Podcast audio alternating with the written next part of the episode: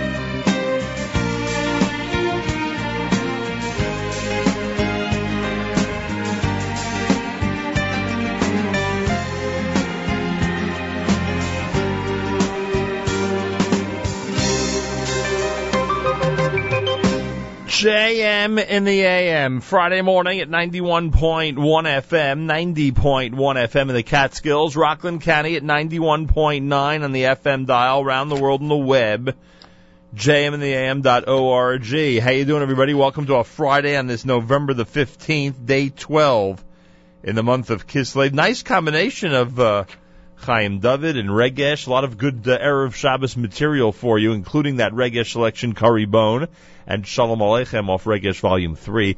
Yachad was uh, Chaim David with Lo Sevoshi from Grateful and Alive. The live at the Carlebach Shul selection, and Shlomo Carlebach's I am, uh, the whole world is singing the song of Shabbos. And Regesh Modani opening things up as we say, good morning. It's Erev Shabbos Parshas Vayishlach with candlelighting time at 417 on this Erev Shabbos. I think I did see a couple of 419s and a couple of 420s, but we're going with the earliest one we find. That's what we do here at JM in the AM. The earliest one we could, uh, we could dig up.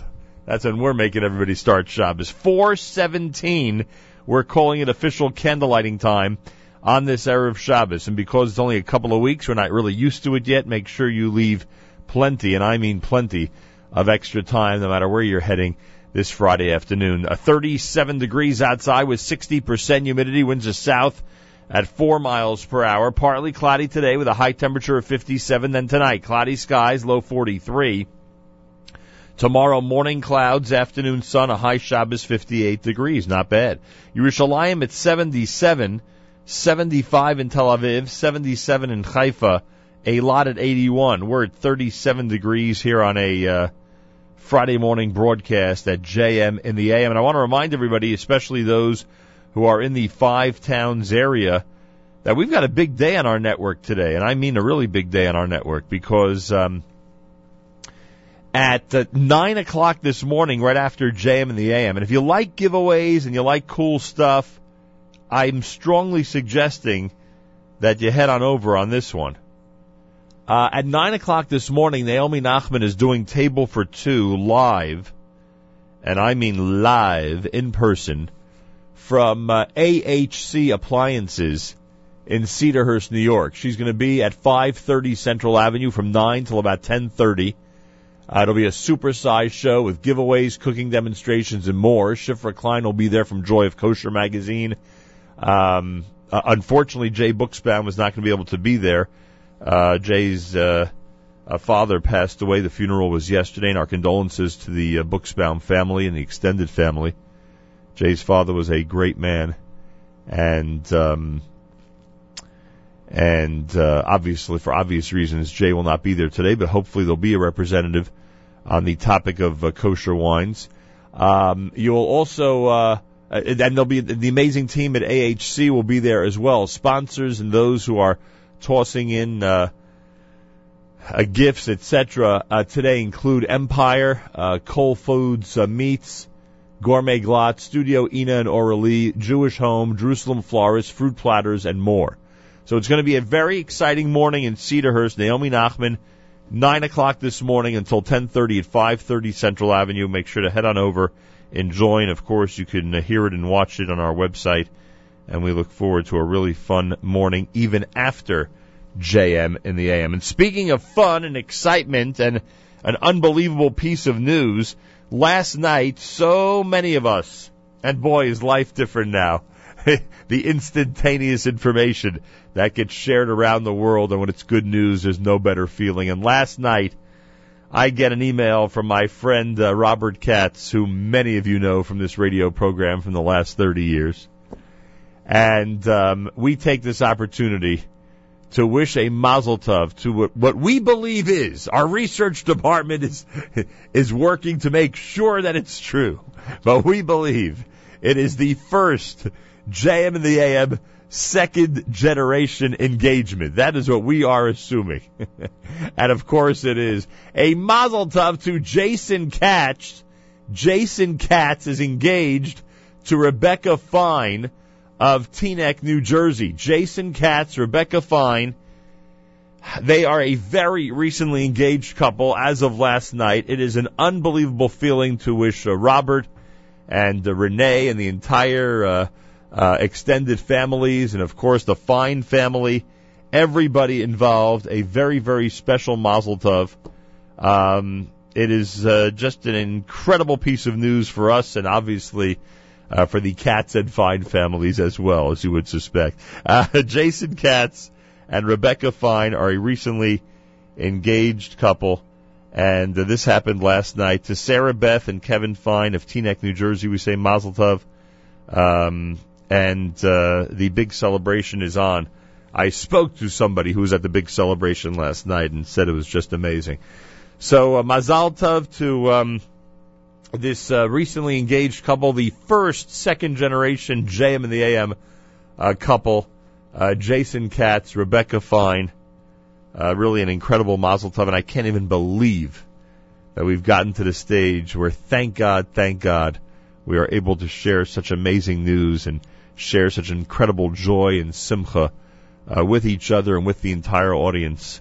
Uh, we've come a long way, and this is obviously a very significant step and milestone in uh, our association with uh, with each other, and of course with the vast Jewish world. So Mazel Tov, Mazel Tov, and uh, everybody should have uh, much nachas from the young couple, and we should celebrate uh, the wedding and many future smachot all together um, with uh, tremendous blessings from all of us in the Segal family, and of course everybody at JM in the AM. 17 minutes before 7 o'clock. How about a little Asher Bara? Here's Eitan Katz as we say Mazel Tov at JM in the AM.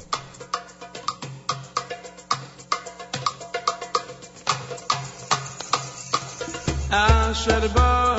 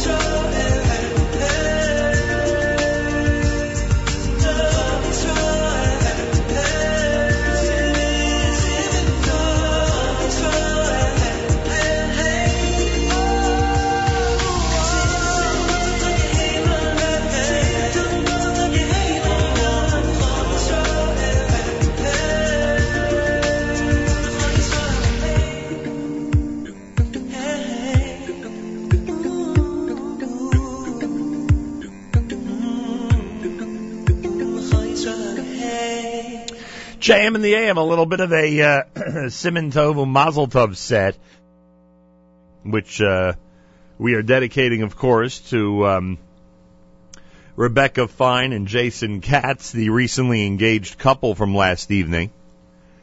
Uh, still can't get over the news. Amazing and incredible. AKA Pella with Simintov. The Y-Studs, of course. Got to get the Y-Studs in there with Ahavat Yisrael. Shlomo Simcha had Simon Tov. You heard Eitan Katz and Asher Bara. Yeah, I don't think they're related. I don't think the uh, Katzes and the uh, Katzes are related in this case. Uh, but they certainly uh, love the song Asher Bara, that's for sure. Friday morning, November the 15th, the 12th of Kislev, Erev Shabbos, Parshas Vayishlach, with candle lighting time at 417 later today. 417 candle lighting time. Before we get to our big Erev Shabbos music mix later in the day, and there's no better way to prepare for Shabbos. So make sure you tuned in with your computer, your iPhone, your your app, your uh, browser, uh, whatever method you, the listen line, whatever method you use to listen. Make sure you tuned in to the uh, live stream all day long. But before we get to the Erev Shabbos music mix, this morning you're going to have an amazing opportunity out in Cedarhurst to hear Naomi Nachman do a live show with demonstrations, with free giveaways, a whole bunch of stuff. She'll be at AHC Appliances at 530 Central Avenue with giveaways, cooking demonstrations, and more. Shifra Klein of Kosher Magazine. Um, Associate Sommelier Shlomo taking over for Jay. We uh, we uh, told you earlier that uh, Jay lost his father. The funeral was yesterday, so our condolences to the Buchsbaum family. He'll be replaced by Shlomo from Royal Wines. He'll have a whole bunch of material coming up this morning. Uh, people like uh, Empire and Cold Foods Meats and Gourmet Glatt and Studio Ina and Oralee and Jewish Home and Jerusalem Florists and Fruit Platters all are part of the show this morning starting at 9 a.m. Eastern Time on the stream at jmnam.org. You can watch it at NachumSegal.com as well. Naomi Nachman, 10.30 it'll end, but 9 o'clock it'll start at 530 Central Avenue at AHC Appliances. Everyone go and enjoy. It's America's one and only Jewish Moments in the Morning Radio program. And our listeners sponsored WFMU East Orange, WMFU Mount Hope, Rockland County at 91.9 on the FM dial, around the world in the web, jmnam.org. News from Israel next. Boker Tov from JMNAM. גלי צה"ל השעה שתיים, כאן עודד דוידוב עם מה שקורה עכשיו. הממשל בסין בהחלטה היסטורית, נמתן את מדיניות הילד האחד. כתבנו רון כלף. בכינוס מנהיגי המפלגה הקומוניסטית בבייג'ינג בתחילת השבוע, הוחלט על שורה של רפורמות, ביניהן מתן אפשרות לבני הדור הראשון של מדיניות הילד האחד ללדת שני ילדים. מדובר בשינוי מדיניות משמעותי, לאחר שבמשך קרוב ל-40 שנה לא הותר קיומן של משפחות מרובות ילדים באזורים רבים בסין. עוד דווח בתקשורת הסינית כי במסגרת הרפורמות, גם מחנות העבודה הסינים הידועים לשמצה ייסגרו. רוסיה מעוניינת למכור למצרים מטוסים ומסוקי קרב בשני מיליארד דולר, כך מדווחים כלי תקשורת במוסקבה. השבוע ביקרו בקהיר שרי ההגנה והחוץ של רוסיה, בניסיון לחזק את הקשרים בין המדינות, נוכח החלטת ארצות הברית להשעות חלק מהסיוע הצבאי למצרים, לאחר הדחת הנשיא מורסי. לדברי בכיר במערך ייצוא הנשק, הנשק של רוסיה, ייתכן שיוצאו למצרים מטוסי קרב מדגם מיג 29, מערכות נ"מ מתקדמות וטילים נגד טנקים. מדד המחירים לצרכן בחודש אוקטובר עלה בשלוש עשיריות האחוז. כתבתנו יונה לייבזון. בין העליות הבולטות ההלבשה וההנהלה שעלו בשישה אחוזים וארבע עשיריות האחוז, הירקות והפירות התייקרו בכשישה אחוזים כשרק העגבנייה זינקה בשישים וארבעה אחוזים הדיור עלה בעשירית האחוז. בין הירידות הבולטות מחיר הדלק שירד בחמישה אחוזים ושתי עשיריות האחוז והנסיעה לחו"ל שהוזלה בחמישה אחוזים. מחיר הדגים הטריים ירד גם כן בארבעה אחוזים וארבע עשיריות האחוז. במסחר במטבע חוץ הדולר נחלש היום בארבע עשיריות האחוז ושערו היציג שלושה שקלים חמישים ואחת אגורות ותשע עשיריות האגורה. האירו ירד בשלוש עשיריות האחוז ומחירו ארבעה שקלים שבעים ושלוש אגורות וארבע עשיריות האגורה. מזג האוויר לסוף השבוע נאה עם ירידה קלה בטמפרטורות. ואלה החדשות שעורך אילי לוין.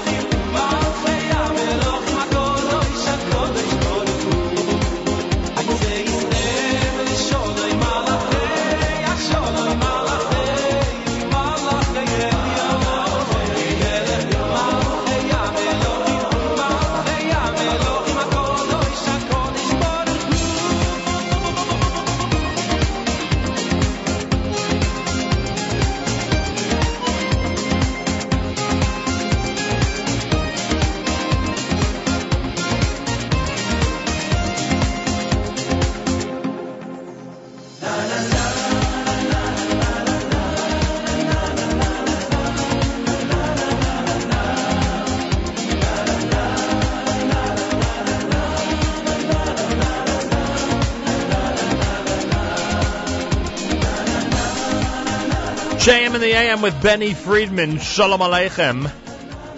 Erev Shabbos Parshas Vayishlach. Candlelighting at 417 on this Erev Shabbos. This coming Monday night, the Max and Ruth Schwartz Sderot Hesder institutions under the leadership of Rosh Yeshiva Rabbi Dov Fendel is uh, inviting you and the American Friends of Sderot, of course, inviting you to be part of their 18th anniversary gala awards dinner. It happens this coming Monday night at the New York Marriott Marquis, Times Square. That's Broadway and 45th Street in New York City. The reception will begin at 6. The dinner will begin at 7 p.m. Many distinguished honorees. In fact, when Yossi Baumel was with us, we uh, had the opportunity to really pay tribute to the entire list of amazing people who are uh, being recognized as supporters and friends of Sderot. And uh, we mentioned that uh, there'll be music that night by Yehuda Katz of Reva L'Sheva, catering by our good friends um, Joey, Eddie, and Marty of Main Event Caterers, and a special guest in the United States. And this is aside from the keynote speaker, Mr. Naftali Bennett, who's going to be speaking on Monday night. And the special guest is the newly elected mayor of Sderot, Mr. Alon Davidi, a former yeshiva director, and somebody who's with us live via telephone with Rabbi Fendel this morning here at JM in the AM. First, Rosh Yeshiva Rabbi Fendel, welcome back to JM in the AM. Thanks a lot. Good morning. What a pleasure to speak to you. I assume you're in for the big dinner on Monday night and you're looking forward to greeting hundreds and hundreds of great friends and supporters on Monday night. Once it's on the radio, we know that's going to be a success. Baruch Hashem. You have with you the brand new mayor of Sderot, Mr. Alon Davidi. Shalom, Mr. Mayor. Shalom, shalom, and good morning. Good morning. It's a pleasure to welcome you and to speak to you, and I look forward to meeting you Monday night, as so many people do. Rabbi Fendel, could you explain this phenomenon before we hear from the mayor? Could you explain this phenomenon that somebody associated with the yeshiva in Sderot, and I think you can affirm for us that Sderot is not a majority dati or religious population, how someone like Alon Davidi has been elected as the mayor of the city? Well, first of all, he has a lot of charisma. Secondly, he was very active in uh, fighting and defending for the people of Sderot when the Qassam rockets were barraging. The, a part of the campaign was, will Sderot turn into a religious town like Bnei Brak, Be- Beersheba? They tried to scare to scare the population. Wow. And Alon, the mayor, said he went into houses and they said, we're not scared. We know these guys. They teach our kids. They learn with our children. In the same schools, shuls. There's a tremendous feeling of unity in the town.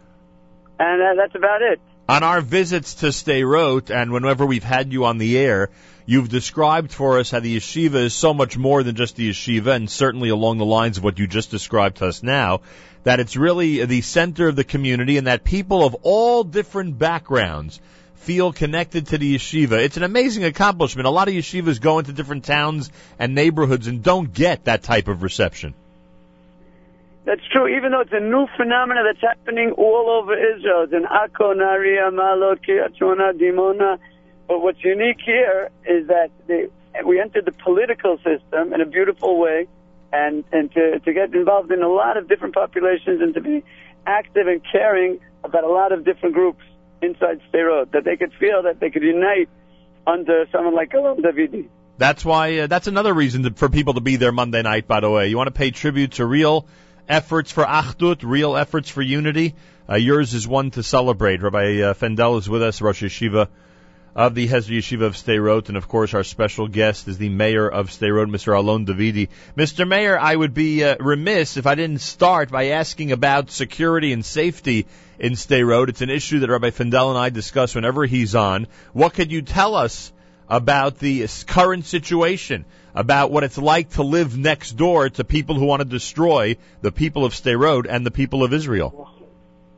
Look, it's uh, if in the past, before the operation in Gaza, the Oferet Yetzuka operation and the Amud Anan operation, we remember every day uh, they drove the Qassam to the to our town.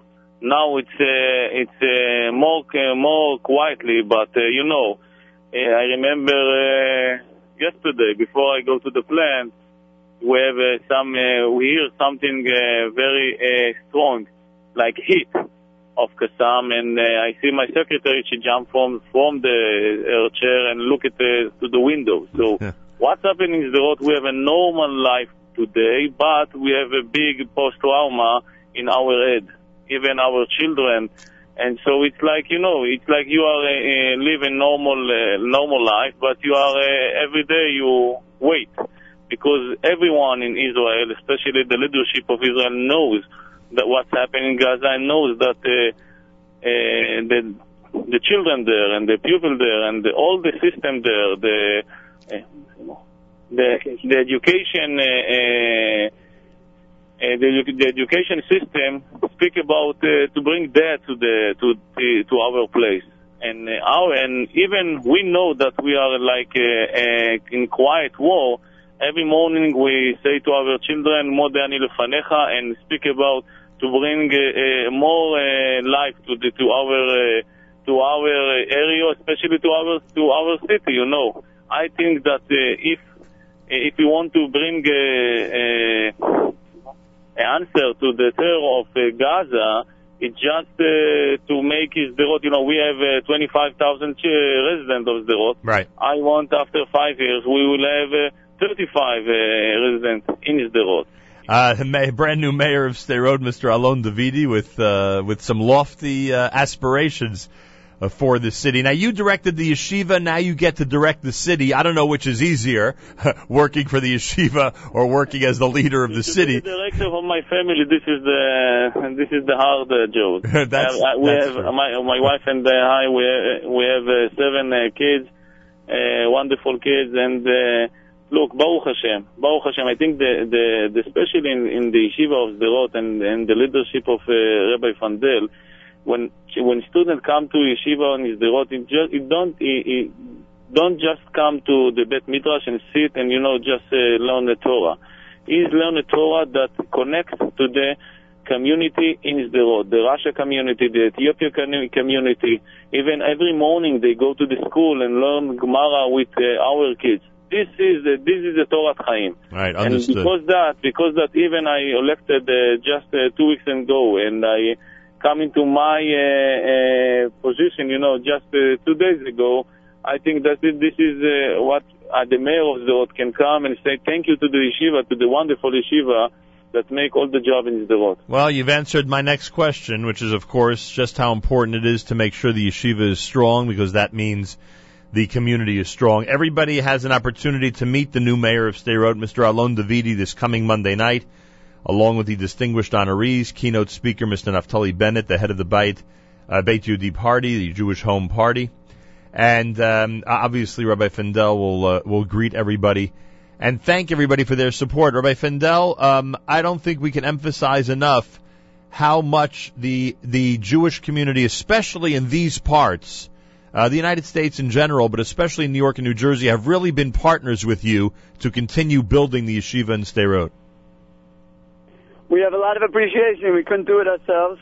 There's a very special culture in America of, of love and giving and sharing and being part of what's going on even from far, and we don't take you guys for granted.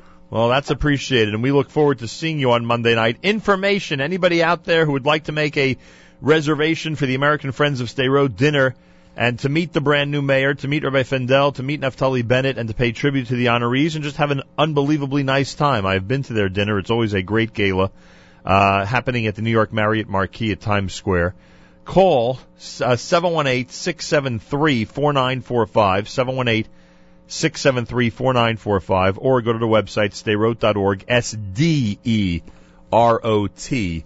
org. Rabbi Fendel, thank you so much. We'll see you Monday and a Shabbat Shalom to you and Mr. Mayor, Mazal Tov to you and Shabbat Shalom. Thank you very much. Shabbat Shalom. JM in the AM as we continue at 91.1 FM, 90.1 FM in the Catskills, Rockland County at 91.9 on the FM dial and around the world on the web at jmandtheam.org.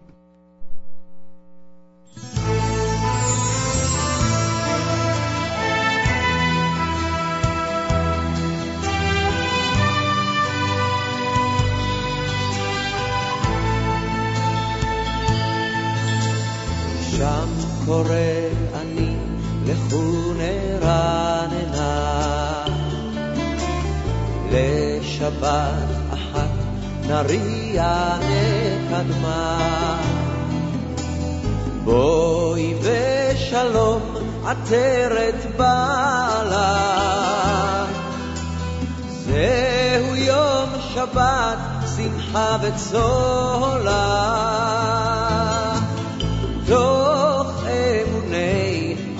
סגולה. שיר לשבת, בואי כלה.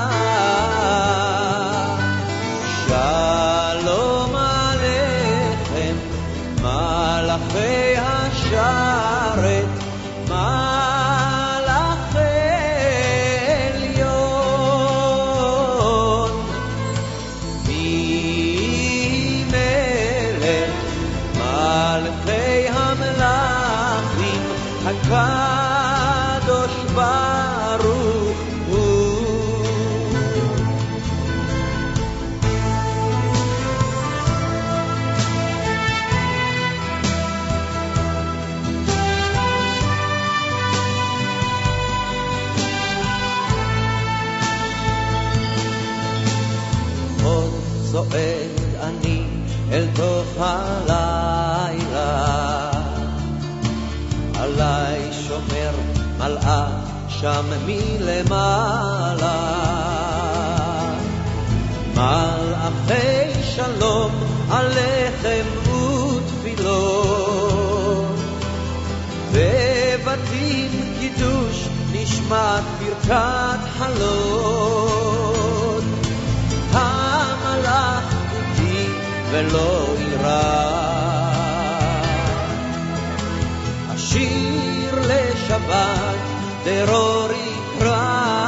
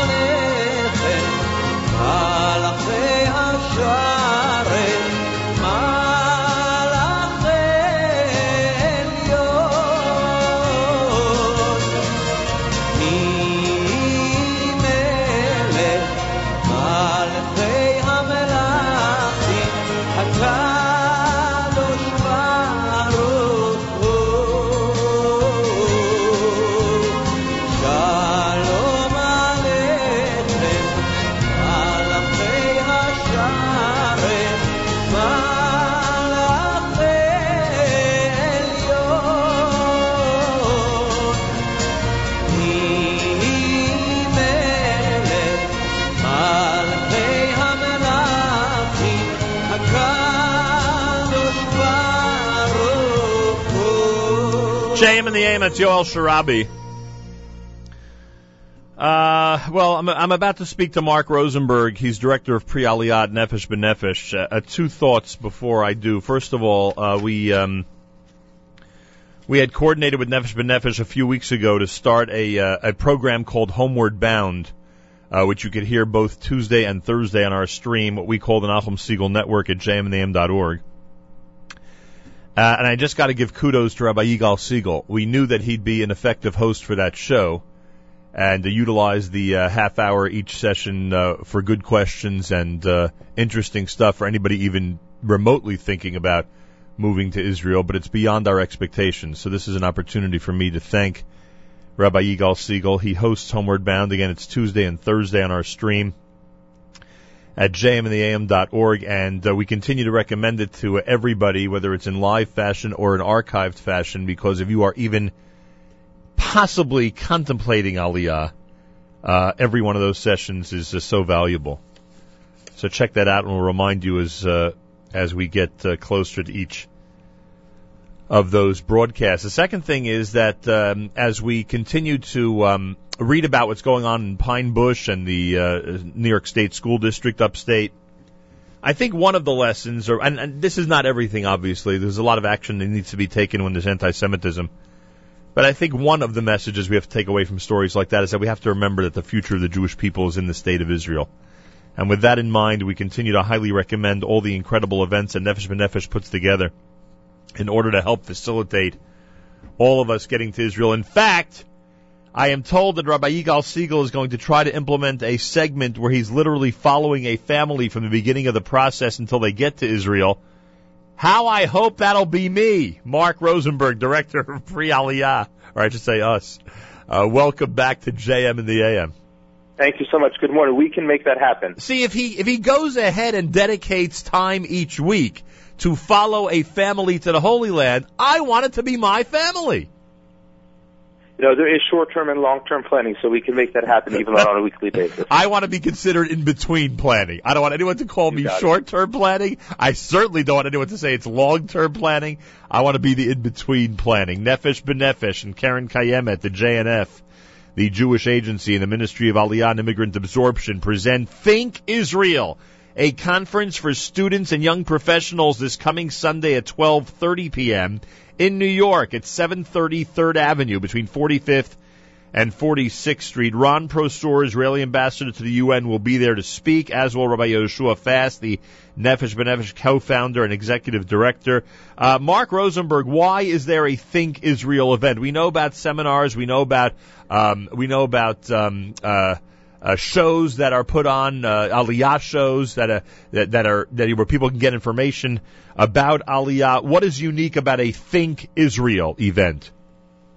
It's a great question you asked. We have seen a trend of more and more people in their 20s that are coming on Aliyah, whether it's right after their gap year time in the yeshiva, um, or it's after college when they've sort of decided on a career path and see whether they can implement it in Israel. And we we think a lot of people are co- still contemplating, and it's it's kicking around in their thought processes. So we wanted to have an event um, we're, we're bringing to New York, and then also later in the week in Florida. It's an opportunity where people can have there's a track to explore Aliyah, what it means to actually find a job in Israel, and for other people who are thinking, is it possible? Like sort of what we talked at the beginning of the segment is it, it's cooking around there. Is it possible for them to think um, that this is a, a path that they can consider? Therefore, they're going to meet our professionals and and have some inspiration from the ambassador and our founder, but as well as network with other people who are Israel and Aliyah minded. So- and that's sort of the conceptual idea for this event, timed at this point in the academic year, so they can make plans um, appropriately for whether it's um, switching their courses to make it more appropriately for the professional decisions, um, or also network so they have a have an idea when the academic year is over that they'll be able to um, uh, actualize the, these plans. The Sunday event is aimed at what age group? I really think, um, you know, uh, young professionals is a broad term. You know, it depends what communities. Uh, the Jewish, the General Assembly just said they're young leaders, and I was told that's under 45. Um, this is really people, I guess, uh, you know, whether you're single or also, you know, newly married, uh, young young families in their 20s and 30s. Right. Because I'll, cause I'll, it really I'll is t- looking for people Yeah. who are beginning their career path or have just begun, um, or finishing their their um, master's degrees or BAs. Because I'll tell you what strikes me, and and I've I've read this announcement, you know, ten times, and it didn't hit me until you said it. Uh, I go back to, I guess I would call it my college years, maybe a year or two beyond that, and and I I I was with a group of people who were seriously contemplating Aliyah and wondering if it's possible maybe a, a an event like this would have propelled our group to think about it even more seriously. Now now I'm beginning to really understand, you know, the formation of this concept where there are a lot of people who are thinking about it, but here you're you're making it a little bit more concrete for them. it's true. We just got a phone call from from a, a, a woman who expressed her disappointment, And I, I, it was it was directed at us because we counseled her because of the age of a child and you know the situation that was going. That she should really consider whether wait a year or two. The, the child was just beginning high school, Right. and she was disappointed that she didn't do it sooner. And we're like, well, you know, you could have done it sooner. It's not really our responsibility that you didn't make this decision sooner, but it, it's it's precisely um, doing that research that is able to see that this is possible. Um, and I think that a lot of people, and I think about my, ti- my my year in Israel, and a lot of people who you know traveled for all the Shabbatot that they went out, and they said, "Wow, this is something I really want to do." We want to push it a little bit farther to make sure that they have the professional opportunities and they have the support to realize this is really possible now or in the future. And don't We're forget- encouraging every, everyone to, who who's that's kicking around or this Shabbat they're listening to the parsha and say, you know, is there a place for me personally, professionally in Israel to come out and and be with one another and be with our professionals? And by the way, don't forget those of us who joined the Garin. You know, the, Mm-hmm. those of us who, who who really thought, oh, we're being serious. You know, we're we're Yeah. we're signing a pledge that uh, we're we're going to help establish a community in Israel. Hey, if you want to talk regrets, we could be here all morning. You know what I mean? Yeah. don't don't, don't I think I, I think that's why I just want to give kudos to um, you know our founders Tony Gelbart and Rabbi uh, Yehoshua Fass. Now, I think that was just the visionary idea of the founding of, of Nefesh B'Nefesh. I did not make Aliyah with the assistance of Nefesh B'Nefesh. It came by myself, um, and I think they realized that there was just a need for a boost. Yeah. Um, and I think whether that was an emotional or intellectual or spiritual boost. And it, it's amazing that we see already 35,000 plus people who are taking advantage. So much so that it's a small trend. We want it to be a bigger trend, but it's something that more and more people are, are exploring that option and actualizing that dream. By the way, speaking of numbers or whatever, because I don't think the number is important, but you know, no, the first half of November, you know what goes on in this country the 1st half mm-hmm. of November, especially when Yuntif ends early. Everybody's in the Yeah. throes of the academic year. You know, if anyone's thinking of Aliyah or, or really planning it, it's likely on the calendar, you know, for later in 2013. You know, it's likely toward the end of the year when people have a little bit of time off from work or it's more of a transition time. And the first of the year, of course, for many mm-hmm. people in many industries would be a transition time. So the first half of November, you wouldn't expect anybody to move to Israel. I assume you saw, maybe you were even there at the airport. Even this week, courtesy of our friends at Only Simchas, we were treated to a photo album online of it must have been at least 40 people who went mm-hmm. on a group flight and made Aliyah even in a week like this. It's true. It really is amazing. I mean, obviously those are uh, less less families and Right. more uh, couples are, are empty, ne- empty nesters and singles. Right. Um, but we're seeing that it is uh, a year-round activity. Uh, it is it, it, going to the airport. And I know you had the pleasure of being there Ah. to receive to, re- to receive the plane. Oh, was that Uh, amazing? But I, I have to say that it was it's just so um, amazing to get that energy, and it, brings back a lot of positive things about my day that I was there and when I came 11 years ago. But it's just this amazing experience, um, and it just it, brings you it brings so many different people together. There's their sizes, their shapes, their backgrounds, um, and that's really one of the special things about um, these ceremonies and, and group flights. Ah, the future of the Jewish peoples in the state of Israel. Marc Rosenberg is with us live via telephone. He heads pre-Aliyah for Nefesh B'Nefesh. What's this uh, physician paramedical component? I know that Sunday is a general Think Israel Day, and you'll be talking about careers and communities and education and everything that you guys do so well. But what's the uh, what's the physicians and medical component to all this? It's really an interesting uh, trend. Um, uh, it's no it's no secret that one of the biggest obstacles for people having a successful aliyah is um, their professions and finding a job. Yeah. We're having a special medical seminar for medical professionals, and we've done it a few years, and we it's sometimes better to do it every year and a half or every two years because it really lumps people together, and they have to get their licensing and all the paperwork together. But we decided to do it again this year. We did it last year, so we, we did it under short time, and we already have about 150 doctors, nurses, and other other medical professionals coming together, meeting with um, the licensing professionals from Israel. Uh, we're bringing in one of the one of the people, one of the um, bureaucrats, if that's a nice way to say it, who actually helps doctors make sure they're able to get recognized and, and get the uh, and the physical therapists and the OTs and everything to get together so they actually can transition faster into the in, in the Israeli work workforce. Amazing. So it is it, it is it is spe- specified to these professionals There is an incredible need for doctors in Israel. Um, the wave of Aliyah in the 1990s that brought many Russians. A lot of those Russian doctors are retiring. Um, there, if you haven't heard yet about the Terem Clinical System, which was founded by um, Olim from North America, the clinics that serve um, as stations for not so serious issues before people go to hospitals are being filled with lots of English-speaking doctors. So there is a great need for other medical professionals, and the nurse practitioners in Israel is a profession that is actually growing um, th- th- due to changes in the bureaucratic licensing processing. So we- we're, we're specifically focusing parallel to you know the, the services and social network we're giving to the young professionals um, to give the boost because these people need to get themselves together now if they're coming in the summer because if they do so, then they're really going to have an easier transition. Uh, nbn.org.il, 866-4-ALIYAH. Two ways to get information about Sunday's event in New York. On Tuesday night, this coming Tuesday night, a similar Think Israel event down in Florida. Is it essentially a duplicate of what's going to be happening in New York on Sunday? It is a duplicate. There's probably a good chance a lot of New Yorkers who are down in Florida for for their snowflakes and snowbirds will probably be there as well, I presume. All right, that's good. That's happening at the Fishing Hall of Fame and Museum on Gulfstream Way in Dania Beach, Florida. Hope I pronounced that correctly. And you are anticipating the Consul General of Israel to the state of Florida to be a, a speaker there that night, right? Yes, yes. I will be there as well. I'm actually, Bezrat Hashem, leaving uh, Motei Shabbat to come to New York and to Florida. Um, and we're, we're really hoping to uh, receive a good crowd. Our, already registration in New York is uh, um, around 400, and What? not half that much in Florida. So we're really uh, welcome everyone uh, to come and be a part of this great event. If I'm not mistaken, did you say 400 are already registered for New York? Yep, yep. If I'm not mistaken, I believe you guys went into this thinking that 200 would be a success in New York, correct? Yes, it was. Um, I think the the medical professionals set part of it really um, has been a big boost for us. Um, so we've seen more and more people saying, uh, "Can we come?" And we've had to expand um, breakout sessions for different professions uh, for on the medical uh, seminar part of it. But we're getting. Uh, I think also you mentioned the timing of it. We really thought about now before Hanukkah, before Right. Thanksgiving, before exams.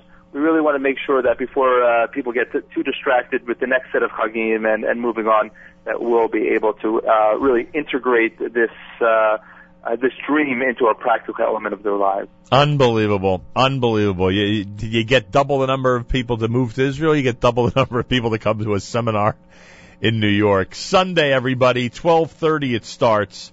730 Third Avenue with a special program for physicians and paramedical professionals. Rabbi Fass will be there and will speak. Ron Prosor, Israeli ambassador to the UN, will be there. If you uh, if you uh, and you, you participants will enter a raffle to win a free ticket to Israel. You got to register online, nbn.org.il or 866-4-ALIYAH. If you know folks down in Florida, tell them Tuesday night, same event happening at the Fishing Hall of Fame and Museum. Again, go to the website, nbn.org.il or 866-4-ALIYAH. Marc Rosenberg, always a pleasure speaking to you. Good luck Sunday, good luck Tuesday. I hope you meet a lot of people who will soon be your neighbors in Israel. Thank you so much. Have a wonderful Shabbos. Shabbat Shalom. Candlelighting at 417 on this Friday Erev Shabbos. Malcolm Hoenlein will join us. Weekly update coming up at JM and the AM. Rabbi Yudin, of course, with words regarding Parshas Vayishlach. That'll be coming up as well.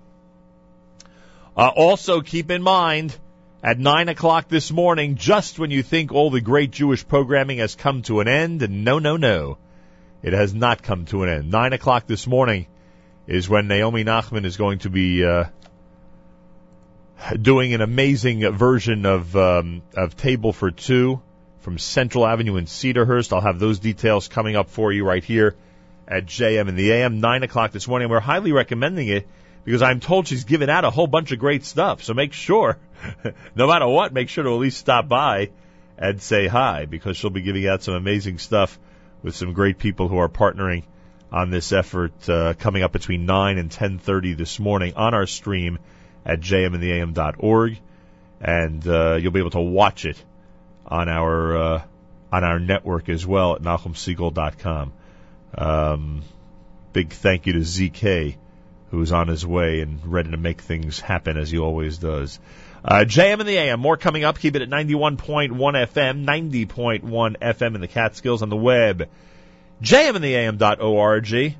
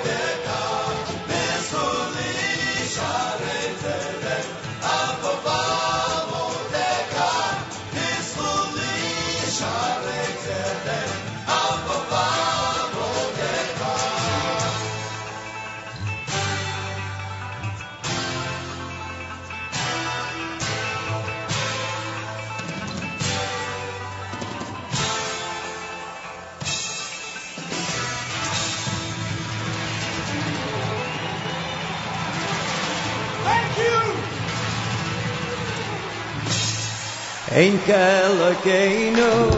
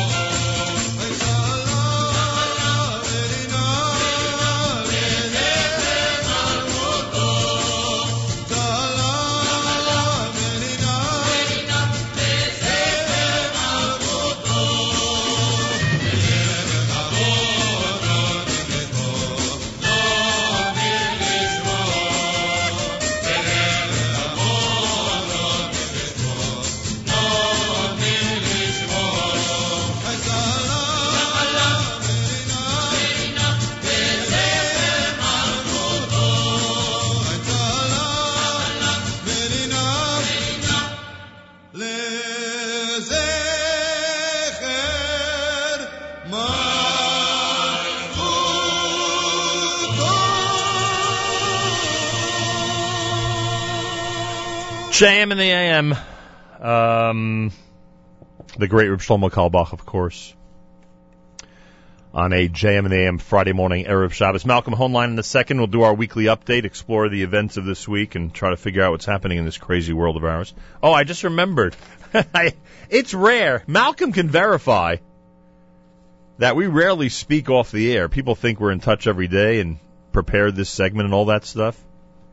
He'll verify that we rarely speak. And I was trying to remember why I actually called him this week and just just came to my mind. I want to thank our friends at JewishWorldReview.com who um, continue to enthusiastically recommend our live stream to their hundreds of thousands of readers. And uh, we continue to remind you if you want to print out some great material to read over Shabbos, commentary, news, etc., head to JewishWorldReview.com and take care of it. Don't forget at 9 o'clock this morning, our adventure in Great Jewish Radio continues on the stream at jmandam.org. Naomi Nachman is actually doing her Table for Two program from AHC Appliances at 530 Central Avenue in Cedarhurst. She'll be doing a whole bunch of giveaways, demonstrations, etc. Just for that, it's worth stopping by, folks. Whenever they're giving away free stuff, we're highly recommending it. Uh, starts at 9 o'clock right after JM and the AM until about 1030 on our stream at jmam.org. Uh, she'll be joined by Shifra Klein from Joy of Kosher magazine. Uh, Jay Buchsbaum will obviously not be there. As we mentioned, uh, Jay lost his father yesterday, and our condolences to the entire Buchsbaum family. But Shlomo from Royal Wines will be there to sub for him uh, and take care of that segment. Um, uh, I want to thank our friends from Empire, Cold Foods, uh, Meats, Gourmet Glatt, Studio Ina and Oralee, Jewish Home, Jerusalem Florist, fruit, fruit Platters, and more, all of whom are making it a very exciting show today. So it's 9 o'clock this morning if you're in Cedarhurst 530 Central Avenue. Head on over and enjoy. And a kudos to Naomi Nachman, who continues to grow an unbelievable show Fridays at 9 a.m. here at jmandtheam.org. Malcolm Hoenlein is Executive Vice Chairman of the Conference of Presidents of Major American Jewish Organizations, joins us for the weekly update here at JMAM. Mr. Hoenlein, welcome back to the show. Thank you, and good morning. I called you this week because I, um, I, I think I had told you that I was, I was glued to my computer watching, um, uh, watching footage of the Lubavitcher Rebbe. Could you imagine? I was, I was looking in at some of the encounters he had with world leaders. I'm sure you met him, um, and, and discussed uh, important things with him. And uh, Uri Savir, I mentioned to you, was one of the people I saw him speaking to about the whole peace process. It was fascinating. And then I saw him speaking to the current prime minister, obviously, you know, many, many years ago. And then I discovered online a, a, a video um, with a gentleman named Benjamin Natai. You know who Benjamin Natai is? Absolutely. I didn't know that the prime minister at one time, either he or his father, considered actually permanently changing their name to make it shorter and easier for people in this country. I never knew that. I think because Netanyahu sounded too Jewish, Natai was better. No, I don't know if that was the reason. I think they just wanted to make no, it. I'm kidding. I know, I don't want anybody to take it seriously. But it, it, Netanyahu for Americans, uh, I I know even many Jewish leaders Sure. still don't get it completely straight. Oh, yeah. If he wasn't this well known, they'd never get it straight. And um, and I want to tell you something. I, I you know, I, I, you've probably seen the video at this point. He's 28 years old, a student. He's fighting the case for Israel against the Palestinian state. It, it, it is unbelievable to me how publicly he has maintained. And I know that people will argue with this because of different agreements he has reached over the years, but essentially he has maintained such a consistent policy uh, at least at least in the way he speaks outside of Israel, uh, it, when it comes to these issues. And it was fascinating to me. I mean, you could watch a video of someone like him, and you could say this about Abba Eban and other people as well. And you know, listen to it 50 years later. It's all the same issues. It's all the same reactions. It's all the same analysis. Well, there are two points I want to make. One is I just want to confirm that we never talk during the week, and, and unfortunately, you will never give me a hint about what you're going to ask about, including this. It's completely unrehearsed and. Uh, uh, and and unexpected, whatever you happen to come up with. Second, uh, what I think was remarkable about his appearance, and then I saw a similar thing where which uh, Mayor Weingarten sent and used on your show, which I don't know if people watched the whole thing of of Abba Eban with Mike Wallace right. on the 10th anniversary of Israel. And what's remarkable about both of those things, take decades ago, is how similar the arguments are today. The same issues still come up it's it's not as if technology and all the advances and the changes in the world, the same charges against Israel virtually, and you know slight changes in demography and demographics, but fundamentally the questions that uh, Abba Eban answered so incredibly, and Netanyahu, and I've seen the pictures of him in that debate, the the film of that debate, right. where he, he demolishes the the opposition, but it's the substance remains as relevant and as necessary today as it was then. It's unbelievable, and and, pe- and people complain that sometimes you and I discuss the same issues week after week. This is this is decades after decades. I mean, come on, it really it, it is remarkable. It, exactly, it really is not. It's it's just, it's just incredible.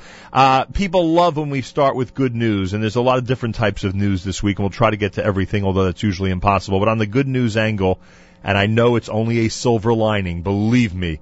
I, I, I, we're beginning to understand the scope of this tragedy. But from the good news in regard to Israel's angle, could you explain the role that Israel, the IDF, rescue teams have had in the aftermath of this of this un- insurmountable tragedy in the Philippines?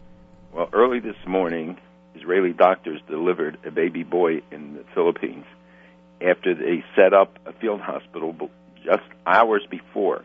Two uh, big jumbo jets flew from Israel with almost 250 doctors, lawyer, uh, doctors, uh, nurses, uh, all sorts of paramedics and equipment to a place called Bogo, B-O-G-O, where they they set up this field hospital as they did in Haiti.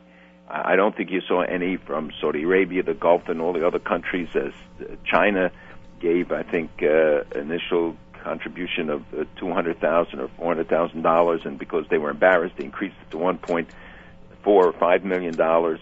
Um, you don't see the, the kind of response. And Israel quietly moved quickly to provide these resources with search and rescue teams, helping to go through the the buildings, uh, and the the uh, appreciation for it, of course, is is very great. This is uh, this is operative already, and this island where it is uh, had a complete power failure, so they have to power their own uh, field hospital themselves. Wow. Uh, it's really amazing. But they landed Thursday, and by Friday morning, they already saved the baby's life. Uh, yeah, and uh, I guess that was the baby who was named Israel, right? I read that somewhere that, uh, uh, which happened in Haiti as well. That's where- right. Um, running around with names that people will question. Exactly. Yeah, I mean, could you? And the efficiency is unbelievable. I mean, I, I know that Israel's prepared for everything at every moment, but uh, you know, and I know this was not at a moment's notice, but it seems like it when you know when you have a scope of a tragedy like this. I mean, the the they're they're set up when when you mention 200 or 250 personnel, that's a lot of people. That's a lot of people who are leaving family, business, you know, their usual work to go and volunteer like this, and obviously in a devastated area. Uh, I I hope people understand and appreciate what's going on. And you say other countries, you named some of the countries that did not participate in these rescue efforts. It's so important to make that point and to remind everybody that Israel's ready to jump in at any point. And by the way, if if the country was an enemy of Israel, they would have offered the help as well. Wasn't there an Iranian earthquake where Israel offered help? Absolutely. And if you remember, after the tsunami and after other earthquakes where the governments were saying we're not taking aid from Israel Muslim countries, and behind it you see an El Al plane landing Oh. uh, loaded with uh, goods. And uh, here, these special circumstances, because the IDF, uh, unfortunately, by virtue of the experiences and the, and the needs and necessities of Israel's security and uh, situation, uh, has this capacity, and they will be there for a couple of weeks. So think of that: 14 days times 250 people, and also you had you know, people like Zakharek uh, and other uh, specialized uh, uh, people with specialized skills uh, after a calamity to to go through uh, the buildings and to go into other areas. Uh, but I know there were pictures of them, the planes landing in Manila Uh, and carrying the equipment for the field hospital as well as the teams that were working in other areas. Unbelievable. Sources report that the Prime Minister Netanyahu and Secretary of State Kerry have had several heated arguments behind closed doors about the course of America's Middle East foreign policy as it relates to Iran, the peace process with the PA, Hezbollah, Syria, Hamas, etc. I don't know how important it is that these two men get along. You can comment on that if you wish. But in reality, what is happening? Uh, Could you explain to us what the Netanyahu Kerry relationship is like right now? Uh, it's not just uh, Netanyahu and Kerry. There, were also conversations with the president, numerous uh, phone calls. Uh, there's also the overall question, not just of Israel's relationship, but but first you got to look at what's happening on Iran, and then how Israel fits into it. Some of the other countries like Saudi Arabia.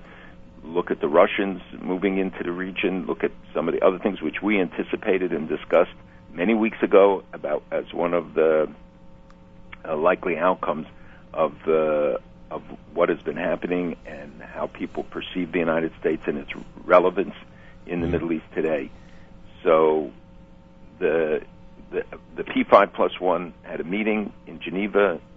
They agree finally on a plan which the French endorsed. The French differences, I think, were relatively minor. Uh, there are people who speculate that you know Saudi Arabia is investing a lot of money in France in agricultural sector and also in arms deals, uh, and that that might have been a factor in uh, in Fabius, the foreign minister of France's uh, public uh, rebuke of the deal, and then just uh, within a few hours he signed on to it. Uh, the content of the deal till now has remained secret, and many members of Congress, especially the Senate, yesterday were very angry because when Secretary Kerry came there, uh, he did not reveal the, the details. and, and encouraged Congress to to stick by these sanctions, right? They encouraged them, encouraged Congress to support him in this effort to uh, uh, to limit the sanctions. to well they uh, well, this is the next phase we'll come to that in a minute because um, you have to understand the totality of where we are we've sanctions imposed by the congress and the administration which has which is what brought Iran to the table. The debate, the secretary says, don't do anything now. We have a, a, a, a deal on the table Right. till Iran, and Iran walked away from the deal so far. Uh, and they're supposed to reconvene November 20th. Give us a couple weeks, give us a month, give us six weeks till the end of the year. See if we can do it. If you introduce new sanctions, the Iranians will walk walk away, use that as cover excuse to, to walk away. Congress says, listen, what got them to the table was the sanctions. We're giving you additional armament by saying here there are going to be more sanctions coming down on you. Right. In fact, the deal calls for relaxation of sanctions. Some say, the administration says it's less than double digits. The Israelis say it's $40 billion uh, impact on Iran, meaning to Iran's benefit. Uh, administration says, listen, in the six months of negotiations, they'll lose more money than the benefit. There'll be more money frozen. Uh, they say that there's no um, increase in. So on the financial level, that's a benefit. And the fear is that once you start eroding the sanctions regime, Russia, China, others will look to exploit it, and Europeans who will want to get in and not be left behind. And the thought that if the sanctions regime comes down or is, is significantly relaxed, Mhm. that uh, others will benefit and they won't. So everybody wants to be in the first uh, line. But one of your points is that I have to be careful when I say limiting sanctions because neither I nor Congress knows if that's what's really in the deal. Nobody really knows what's in it. I can say it's in the deal. I, ha- I was in Washington this week. I met the top officials. I heard it myself, so I'm not giving secondhand information. Uh, I won't say with whom, but a, a very high level.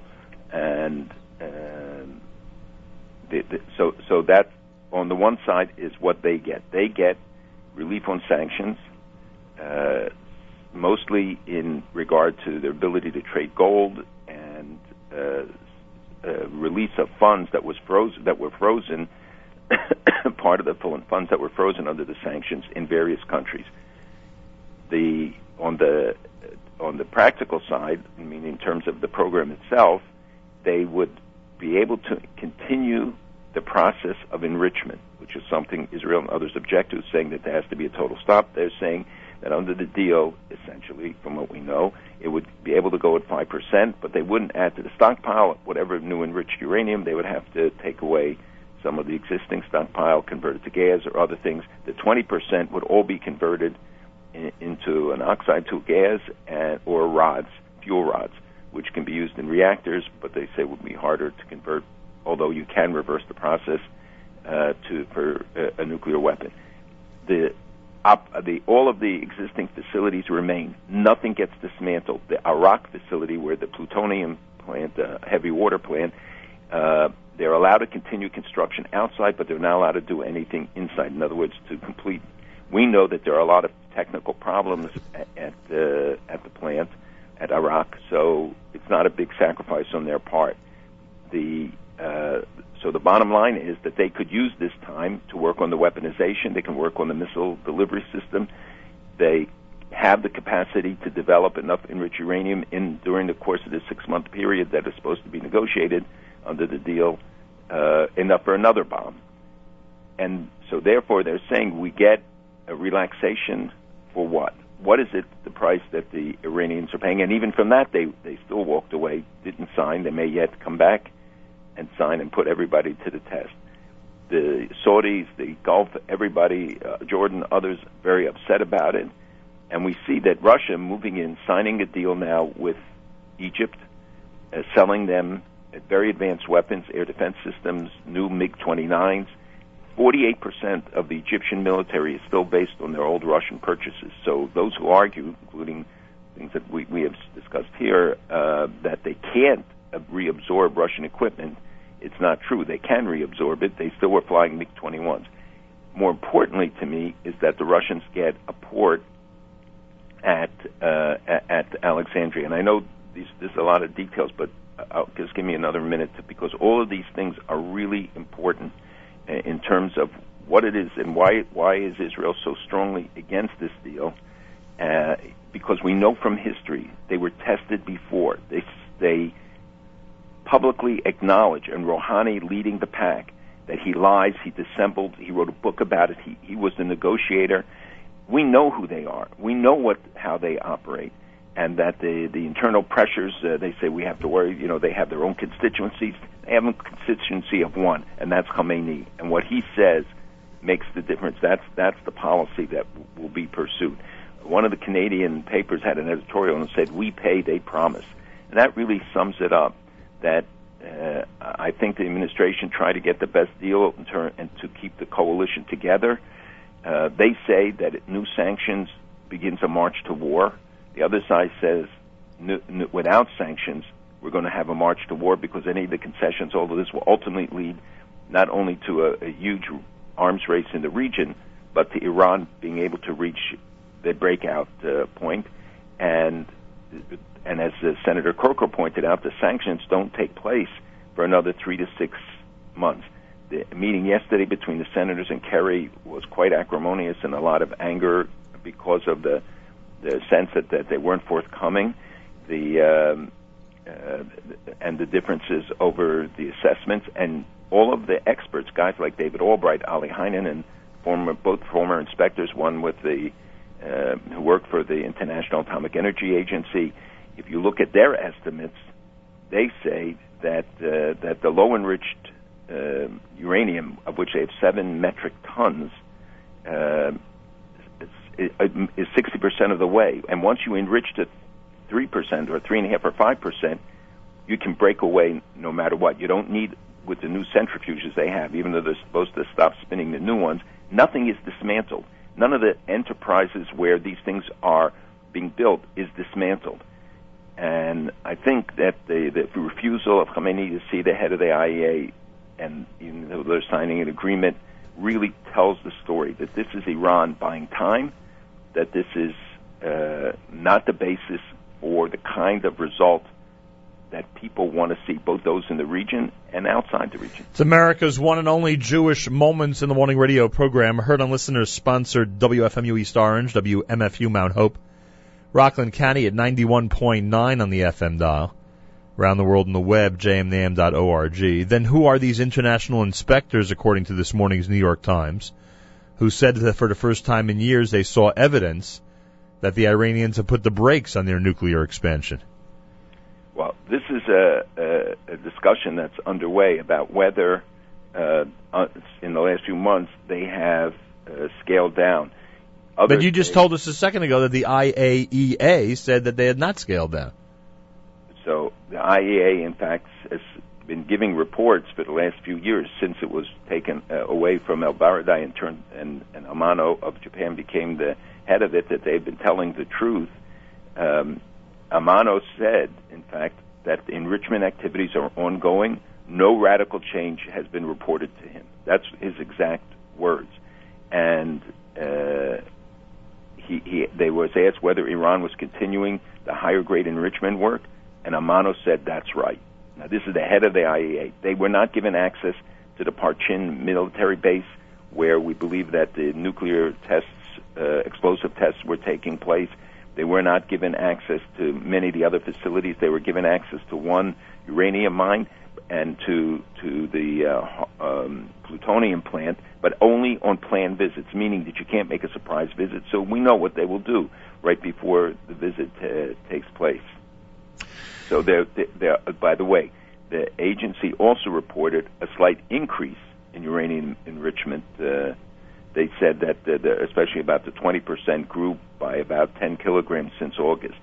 What they're saying is, others said that since Rouhani, the, the production was slower. It could be because of cost. It could be because of technical difficulties, not because there's a policy to to slow down. Well, then it's an argument between you and the authors of this article. These, well, I'm the, quoting to you directly the head of the I, IAEA that is supposedly responsible for what you just quoted. The slowdown, according to diplomats familiar with the Iranian work, was clearly political, not driven by technical problems. But it was also, and I guess this is really the biggest point here, it was also easily reversible, suggesting that Iran was waiting to see what kind of relief from sanctions it could obtain from the West in the negotiations. It, it, it's almost laughable that an article that analyzes whether Iran is or is not putting the brakes on their nuclear expansion, a paragraph or two later, is is analyzing it the way we are. That relief from the sanctions could be obtained from the West in these negotiations, and that's the only reason that Iran is going through this whole show. And and also uh, Netanyahu addressed this, uh, and he said that the, the the reason that the report, what the report really is based on, that there wasn't a further expansion. It wasn't the maintenance of the existing facilities. It wasn't as if they closed down a facility. They were talking about the fact that all along they've been investing fortunes into this, billions and billions of dollars, and that this, the slowdown in the expansion of its nuclear capacity, but that they have more than enough now to produce all that they need. And the, the issue we're talking about is will they roll it back? Will they dismantle the stuff? Will they limit the capacity? We hope no enrichment. We believe that that's the only way you can safeguard. That's what this five Security Council resolutions uh, call for.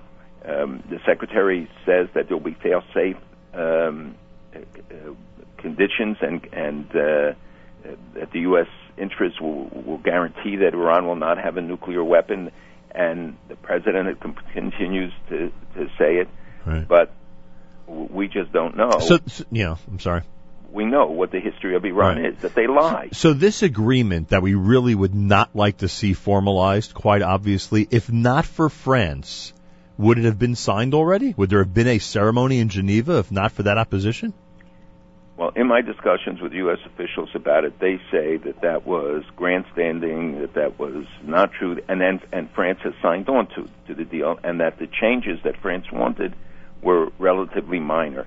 And as I said, some people believe that they were playing to the Saudis. Some people Right. say that uh, you know. It was So if they reconvene on the 20th, are, are we going to inevitably have some type of agreement here? I mean, I know no, there la- is an agreement. no, but but it's not, it has not been formalized, no. Yes, the P5 plus one put an agreement on the table, and now it's up to Iran to. Oh, th- that's not, uh, that's what I mean. I'm saying, will there be an agreement on Iran's side and a formal ceremony?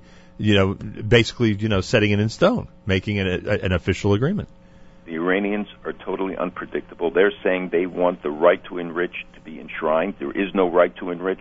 The U.S. has told us and repeatedly that they will not put anything about the right to enrich. Um, the, the, the fact that they allow them to continue at five percent does rec- does essentially do that. Does recognize their right to enrich or, or their enrichment process, even if we don't explicitly say so. Um, so uh, I would say that. um you know, all, all, what the what the sanctions in the package do is to reduce uh, their capacity and the the ability right now, but it's not a, any kind of a guarantee yet for the future. Does And it cha- That's what the negotiations. This is a first stage. Right. Remember, this is not the agreement. This is only a first stage agreement to enter the real negotiation. Does it change anything on the ground? In other words, if there would be a formal agreement and Iran would agree, does it put them under any more international political pressure to behave? Well, again, remember that the details have not been released, but I was told by, again, a high ranking official that it does require regular, even daily inspections of some facilities. The question is, will they let them see all the facilities? It does require them to stop the enrichment of the 20%, but again, as I told you, with the new equipment, it's far less significant. It does say, supposedly, that the stockpiles can't be raised so that they would have to convert uh, even the 5% that goes beyond what the current stockpile, which is huge and more than enough for what they need. Uh, and as I said, they couldn't continue construction of the um, plutonium plant, the inside construction of the of the facility. Uh, who is um, who is Russia's most important allies now in the Middle East? Is it Syria and Egypt? Are they their two most important ones at the moment? Uh, who- Who's The Russian most important allies of Russia right now. The most important relationships that Russia now has in the Middle East are they with Syria and Egypt? Well, Egypt, it's developing, as you know, that they uh, broke apart after 67 and when the Russia equipment failed, and then there was a big divergence. Uh, they also never had really good relationship with the Gulf because they were seen as communists and atheists, etc. They essentially had been blocked out of the Middle East, and now, by virtue of some say the mistakes by the West, some say by their uh, own involvement and, and their huge military sales to Iran, to Syria, to other countries, and now perhaps to, to Egypt, which does say that they're not replacing the U.S. with Russia as the top ally, and uh, uh, and there's all sorts of rumors, as I said, about the deal making arms sales and other things that are coming up. So Russia today has one base outside of the of its territorial area, and that's at Latakia in Syria. So for them, that's a critical uh, facility. Now they will perhaps have one at Alexandria in Egypt. Uh, remember, Russia historically has always feared Turkey, and it's you know sort of like the mouse and the elephant, but they've always feared uh, apoplectic. They are very concerned about the developments in the region that might affect Chechnya and the Muslim areas under Russian control. And remember, Russians in Russia, Muslims make up a very significant part of the population, especially the, the peripheral areas. But even in the military, they are becoming a very significant part of the officer corps. Uh, Chechnya, they killed tens of thousands of Muslims there. They're always worried about an eruption. You have hundreds of Chechens fighting in Syria. Uh, and they are looking all the time for energy because they want to control the flow of energy to Europe, which gives them leverage. They are uh, looking to, again to break out of the isolation that followed or the limitations that followed uh, the re- the breakup of the former Soviet Union. So the U.S. and Russia, which a few weeks ago you and I were talking about, you know, in their in, in the heated discussion, mostly about Syria, of course, and the and the arms sales and who they are uh, supporting or not. Any difference over the last uh, couple of months in the Obama-Putin relationship and the U.S.-Russian relationship in general? Oh, there have been a lot of points of tension. I, I don't see anything that's changed uh, except uh, the picture of the king of Saudi Arabia with Putin. Pictures of uh, Lavrov now in, in Egypt shows that they are trying to fill a void. They're trying to take advantage of what they see as the West, and particularly the United States, uh, diminished standing and uh, that's likely to continue.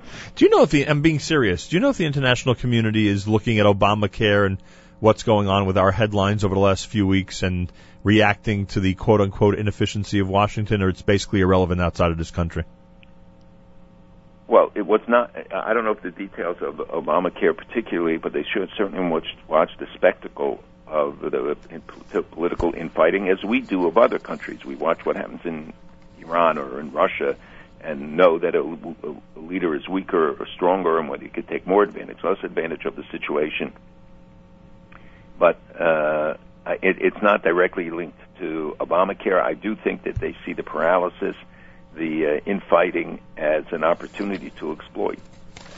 Uh, and also, I forgot to ask you about this last week. There was a report that the NSA, and this may not be any surprise to you or anybody else out there, the NSA spied on Israel and uh, Israel's been a target of spying by the UN, by the United States National Security Agency, according to a New York Times report, citing documents leaked by former NSA contractor Ed Snowden. According to the report, the U.S. and Israel collaborate on intelligence gathering with the with Israel with the Israel Signals Intelligence or SIGINT, SIGINT national unit, a high-level intelligence unit receiving raw NSA eavesdropping material from the U.S. and providing raw material from its own surveillance in return. So we learned from that something that you've always told us, which is that there's a high level, very cooperative effort on an intelligence basis between the United States and Israel. But we also learn that the NSA goes a step further and actually spies on Israel. In other words, they do their own checks and balances on a very important ally. Uh, uh remember that we were spying on all our allies, right? Are probably I mean, we did 60, we monitored 65 million calls in one month in Spain. I, I'm still trying to figure out what they could have learned, but the uh, the spying on Merkel's phone, even maybe even her own cell phone. This was a, a, a there was never a secret that the United States had agents in Israel. Uh, one of the points that was made is that Israel didn't go around arresting them.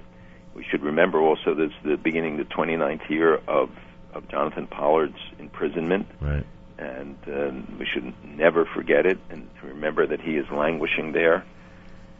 And even if you uh, even if you agree with the uh, with that the, he deserved a punishment, as you've pointed out, now it's beyond that. It is a uh, a uh, what do we call it? A human rights uh, a um, that it is a human rights issue. A human rights issue. Uh, a 16-year-old stabbed an Israeli soldier to death on a bus in an attack apparently motivated by the jailing of his relatives in Israel. Police said the killing in the northern Israeli town of Afula follows a surge of violence nearly uh, in the nearby occupied West Bank, where 10 Palestinians have been shot dead by troops and three Israelis killed since peace talks resumed in July. Now we know that there is no full-scale intifada, thank God. We, we've discussed this whether in fact a threat of, we discussed this last week with Kerry's statement, if a threat of an intifada, if in fact uh, is even close to reality or not. But is, is there such an upsurge in violence and what what I guess we could refer to as political violence, like this uh, attack and uh, and murder of an Israeli soldier on the bus this week? Yes, I think there's a sharp increase. We've seen attacks uh, both carried out or planned, and uh, some that were, uh, thank God, caught. Um, but there have been uh, there's been a significant increase. The question was whether this was uh, orchestrated, were they individuals just uh, um, who were incited? And it's one of the issues that is being raised, that especially after Secretary Kerry's visit to the region, where Right. he was highly critical of Israel, and especially on the issue of settlements. Uh, but he did not go after Abbas for the incitement that continues from the Palestinian Authority, raising it all the time. You know, talking about construction on Al Quds, Har HaBayit, and Temple Mount. I don't even think you and I discussed the textbook article from the Times uh, about a week ago. Right. Well, the textbook is one, but but and and by the way, the Hamas textbooks and then their PA textbooks, uh, UNRWA involvement in this, which is an issue we have discussed in the past, Right. but it comes up all the time. But there there are blatant appeals still honoring uh, the martyrs. You know, when the the terrorists who were released by Israel came home, they gave them these uh, huge welcomes, and and the the uh, they get uh, uh, all the time they're in prison. They get a subsidy. You get it from the government, from the Palestinian Authority. Six percent of their budget goes towards these uh, allocations, and the the bigger the crime and the longer your sentence, the more your family gets, the more uh, uh, money that that you get. Uh, and some can say that you know it's fungible from American money. It's not American money being used for it, but when you put whatever money you put in, and we gave them seventy-five million dollars more this month, they're not able to pay their electric bill to Israel, and the corruption continues, etc. So. Uh, the, the question is, did they press them about the, the this issue as much as they made these public uh, statements? And I, I think um, the, the reference to a third intifada by the secretary, I'm sure it's something he he regrets saying. Oh, I hope he regrets it. Uh, but also uh, other comments where the onus is again being put on Israel, where Israel is sitting at the table prepared to negotiate, and the Palestinians, as we have seen in the past, uh, are are obfuscating. The team resigned. The negotiating team from the Palestinians Yeah. resigned again, something they've done regularly, so it hasn't caused much excitement. But they do it to grandstand and to make a political statement, and then to be Yeah, come on. I heard this from Benjamin Attai 30 years ago. Come on. Listen, quickly, uh, now that he's officially foreign minister again, does Bibi have to worry about Avigdor Lieberman and public statements that he might make? Well, actually, he's become the great conciliator and talking about how we have to, Israel and the United States have to work together, Right, and trying saw to that. tone down things. So maybe his absence has made the heart grow fonder He's had a he's had a But- change of heart. But but to, just to answer that, I wanted to just go back Yeah. that there's a second side to when you talk about Palestinian violence, and that's what's going on in Gaza, where Israel hit launchers because they were fired. They fired Oh, of course, right, right. And this was the anniversary of the war, la- of conflict last year. Right. Uh, and you saw thousands and thousands of Hamas security people take to the streets and demonstrations. But separately, Islamic Jihad had about 6,000 fighters in the streets, with some of them with uh, uh, anti-aircraft uh, missiles for shoulder fired, fired, the mobile rocket launchers, and other things that they put on display uh, during the demonstration. And it's estimated that Iran still gives $50 million a year to, to Islamic Jihad. And uh, while they diminish the amount of money to Hamas, we believe that that may uh, that that it continues uh, even today. All right, uh, way over time, and at least thank God we got to scratch the surface of some of these issues. But I must ask you, aside from the lesson that the future of the Jewish people is in the state of Israel, aside from that, what else do we learn this week uh, regarding the anti-Semitic episodes at the Pine Bush School District? That it's everywhere, and that you have to stand up to it. That you cannot uh, turn a blind eye. That you you cre- that the fact that it was kids doing it, if it in fact was just the kids doing it, they hear this at their homes. That they it doesn't can't be dismissed as youthful excesses. The fact that the governor and others have come out strongly calling for the investigation, calling not allowing this to be swept under the rug is very important. And I know for many people they may think that you know these things are marginal. They're not. They're symptoms, and we know that you know when there's smoke, there's fire. That that, that we have to look beyond the surface at what this all means, and that's why the whole campaign of delegitimization, the rise of anti-Semitism in Europe and here too. I think the the uh, in, in a different kind and perhaps it's not maybe not as blatant and as visible, but we certainly have enough anecdotal reporting. People have to learn one thing in particular: report anti-Semitic incidents. Mm. Report it. The fact is that three quarters, they say, of, of incidents in Europe and here do not get reported. People don't bother to take the time. It's a mistake.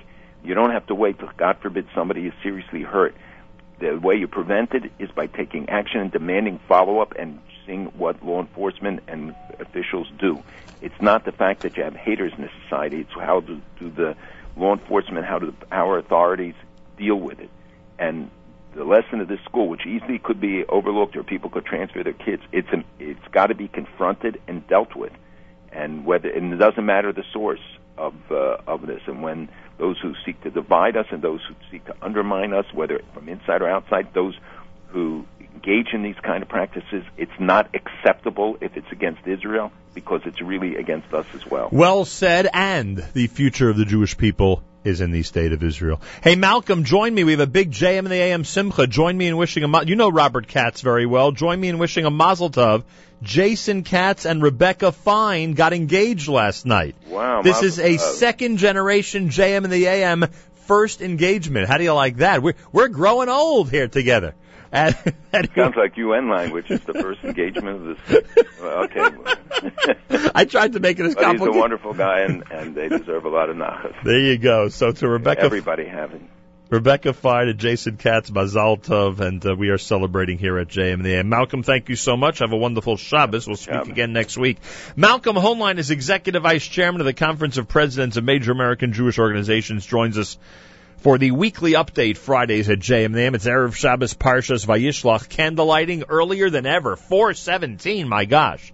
I know nothing ever, but you know what I mean. Partly cloudy, a high temperature 57. Reminder, just 20, oh no, 35 minutes from now, 35 minutes from now, Naomi Nachman is going to be on the stream with Table for Two. She always does a great show, but this week is extra special. She's doing a live show from Cedarhurst at AHC Appliances. Make sure to stop by because there'll be great cooking demonstrations, giveaways, etc., etc., etc.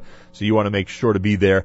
Uh, that is happening uh, this um, morning between 9 and 10:30 at 530 Central Avenue in Cedarhurst. Go and enjoy. Naomi continues to grow an unbelievable show every Friday at 9 a.m. on our network here at jmintheam.org. And we thank her. This time each and every Friday, every Erev Shabbos, with great pleasure, we present Rabbi Benjamin Yudin, spiritual leader of Congregation Shomrei Torah in Fair Lawn, New Jersey, to address the entire listening audience concerning the Torah portion of the week. Good morning, Rabbi Yudin. Good morning, Nachum. Good Erev Shabbos, everybody. Tomorrow we have the privilege of reading Parshas Vayishlach. Parshas Vayishlach is a very significant parsha. Yaakov Avinu, after having been 20 years by his father-in-law, Lavan, returns home to Eretz Yisrael. In this parsha of confrontation, you have Yaakov meeting up with the guardian angel of Esav, and as the Torah tells us, Vayivaser Yaakov Levado will return to this pasuk shortly. Yaakov literally remained alone. Vayayovek ish imo, and literally a man wrestled with him ad alos hashachar until the break of dawn. And the Ramban Nachmanides in his commentary on this pasuk is so powerful. Says the Ramban, it's not only that the Torah is telling us of an incident in the life of Yaakov, more important and more significant, it refers to the Jewish people. And, says the Ramban, the Torah is telling us, A, the Jewish people will be alone. B, there's going to be a struggle. There's going to be a constant wrestling between Israel, the descendants of Yaakov, and the guardian angel of Esav, Rome, and the rest of society, ad alos hashachar, literally until the end of the night, which is the galus, which is the long exile that we pray we are very much at the end of. We, we are presently in Jewish history. And what is going to be the outcome? Look a little further. The Torah tells us we're in chapter 32. Yaakov's being alone was Pasuk 25. And if you look further, the Torah tells us in Pasuk 32, Vayizrach lo Hashemesh, literally the sun rose for him, the sun heals him from his wound that he received, which, by the way, in this parasha, you have the third mitzvah that is found in the book of Bereshis, that of the prohibition of eating the gid hanashe, the sinew on the thigh, because Yaakov was injured by the angel when he fought with him. So the Torah tells us what's going to be the end? The end is going to be good. But unfortunately, says the Ramban, in the process, Yaakov is hit in the area of procreation, thereby telling us that unfortunately he will lose children throughout history, either to persecution or to assimilation. I'd like to focus on those three words, Vayivoseir, Yaakov levado, and Yaakov was left alone. And the Gemara in Chulin, Tzadi Aleph Amud Aleph, 91a, understands this pasuk to mean not only literally that Yaakov was alone, thereby providing the environment and arena for him to be attacked, but furthermore addressing why he was alone. After all, the Torah tells us in the immediate preceding verses that Vayikochem, Yaakov took his family, Vayavireim es hanochal, he literally brought them and crossed over the stream, Vayaver es ashelo, and he brought over as well all his possessions, or I should say his possessions. However, Vayivaser Yaakov levado, then Yaakov was left alone. And the word levado is understood not simply that he was alone, but as the Das Zakenim, Bibali Atosvos point out, Al Tikri Levado don't only understand the word.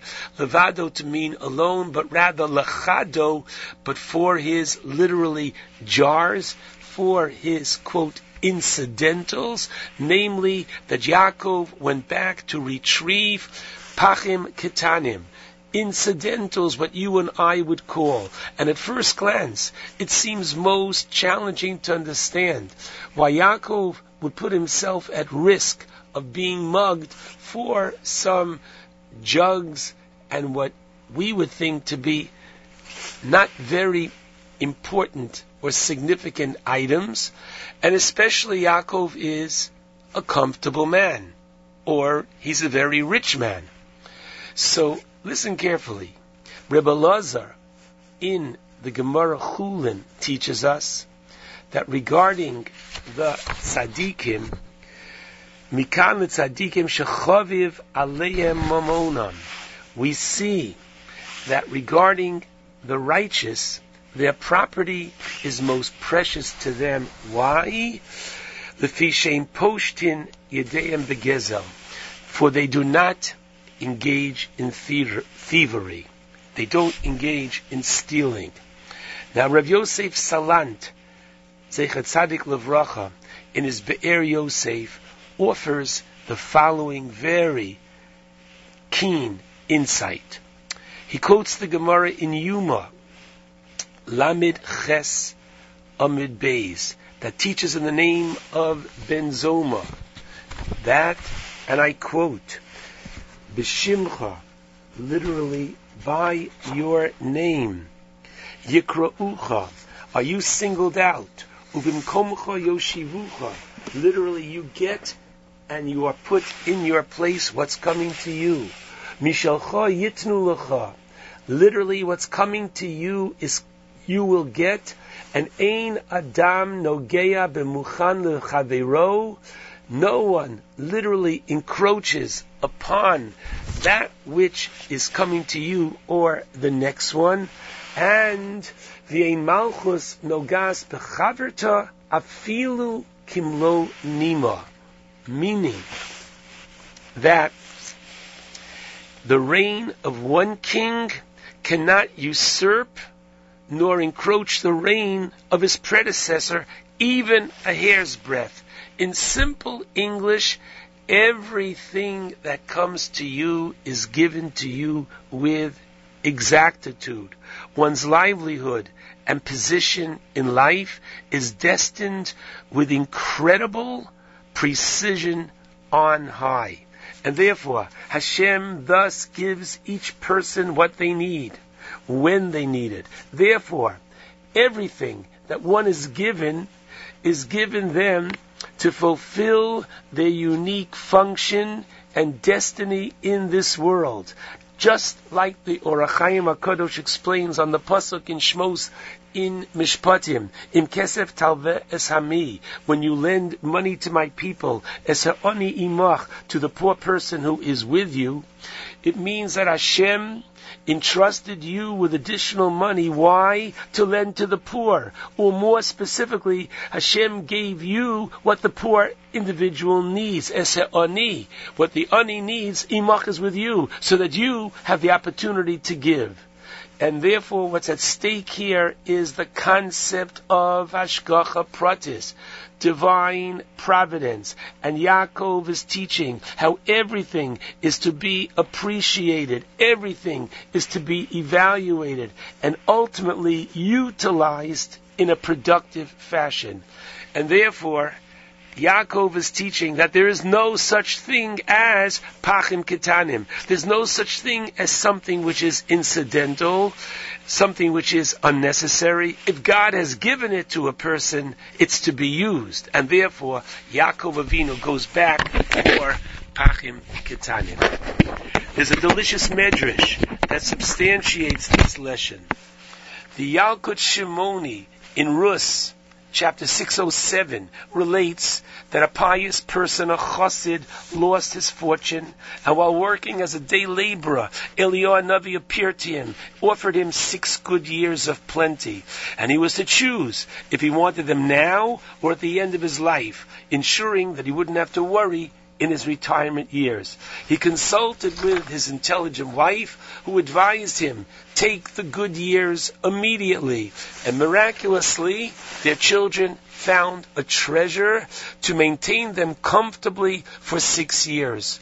His wife of sterling character said that once Hashem has shined his countenance upon them, they should share their wealth with others. Perhaps he, Hashem, would extend their good fortune. And she had her child transcribe daily their charitable acts and beneficence. At the end of six years, Eliyahu came and announced that the divine infusion was over, and he came to retrieve the remaining monies.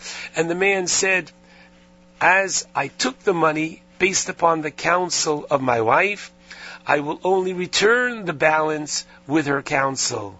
Her response was, Tell Eliyahu, if you have found more deserving individuals to entrust the money, then take it. Thereupon Hashem evaluated their acts of kindness and showered them with more blessings, enabling them to do more kindness. I believe that the lesson that Yaakov is teaching regarding actualizing potentials is not only to be understood regarding one's material possessions, but indeed all virtues, all characteristics that each and every individual is endowed with. And thus, on the Pasuk in Bereshis, Na'aseh Adam, let us make man. The Mefarshim explains so powerfully that Hashem said, man who is created last, I'll take from all the creations, from all the creatures, and I'll incorporate the unique yet diversified qualities of each and infuse them into man. Each person is given, however, a different mix of all of the above traits. And as the Yiddish expression goes, alis by enum, nita by kanim, no one has it all. However, what you do have, don't squander. What you do have, don't allow it to remain unused and certainly not misused. And therefore, one who's blessed with more chachma, with more wisdom, and the ability to discern and analyze, dare not waste and allow, and allowed to lie dormant his intellectual abilities. And similarly, with one's health, one must appreciate this gift and nurture God's gift of health and even one's physical appearance. And I'll tell you something on a very personal note. I encourage my young children when they were young to brush their teeth. How? By telling them they should brush Hashem's teeth. It was nothing less than a gift that Hashem had given them, and therefore they had to take care of them. Courage, leadership, and strength are among the many qualities that Pachim Ketanim teaches, we have to be careful not to allow them to be wasted. And it's interesting that Rebbe Lazar said that the tzaddikim are careful with their possessions as they do not engage in theft. And I'd like to suggest what does that mean? Not only literally that they don't engage in stealing, the Vilna Gaon as cited at the end of the Sefer Malas HaTorah, written by his brother, Rabbi Avram, based upon the Pasuk, and that which we say in the davening, V'sein chelkenu b'sora secha, grant our share in your Torah. The Gaon notes that as each person has their specific tafkid, their purpose and function to contribute to this world, Hashem endows them with the necessary qualities and virtues to accomplish that tafkid and succeed. And just as at the conclusion of Yom Kippur, in the Ne'ilah service, we ask for forgiveness. Leman nechdal me me'oshek yodenu, from the theft in our hands. And what does that mean? It means all of us are stealing. So Rav Soloveitchik Zachron Levracha suggested that indeed, at the core of all sins is theft. What does that mean, stealing? Misusing Hashem's gifts to us in a way that Hashem never intended. And similarly, Yaakov was returning for Pachim Ketanim demonstrates that not actualizing our abilities and potential, that too is a form of thievery. That too is a form of stealing.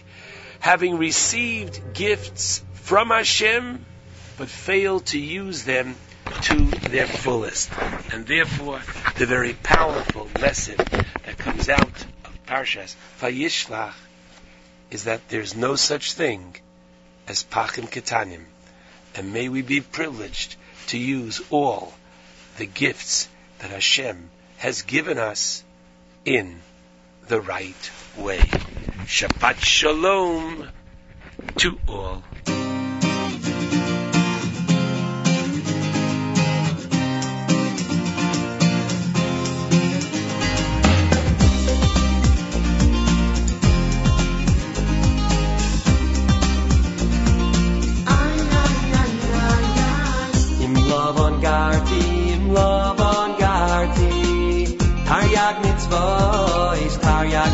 Shamarti. Im Lavan Garti, Im Lavan Garti. Taryag mitzvahs, I Taryag mitzvahs Shamarti. Im Lavan Garti, Im Lavan Garti. Taryag mitzvahs, Taryag mitzvahs Shamarti. Im Lavan Garti, Im Lavan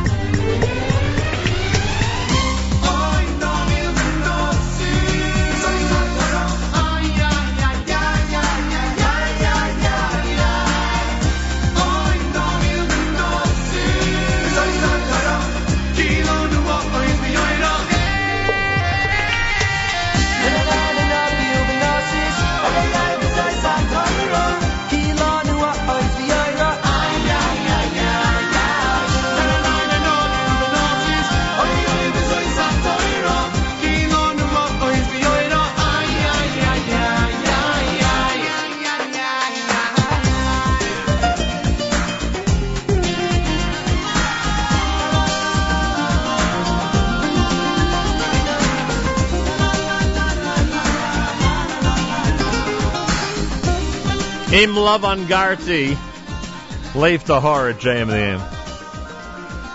I want to thank Marc Rosenberg for joining us earlier. The Think Israel event with Nefesh B'Nefesh is this Sunday in New York City at 730 3rd Avenue with a special program for physicians and paramedical professionals as well. This is aside from the regular presentations on careers in Israel, education, finding and building your community in Israel. Go to uh, nbn.org.il or 8664-ALIYAH.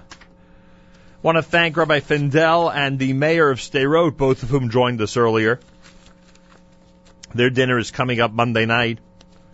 Mazal tov to all the honorees. It's happening at the uh, Times Square, New York Marriott Marquis. You can go to sderot.org, Stayrot with a D, S-D-E-R-O-T, uh, for information. Candlelighting at 417 on this Erev Shabbos Parshas Vayishlach.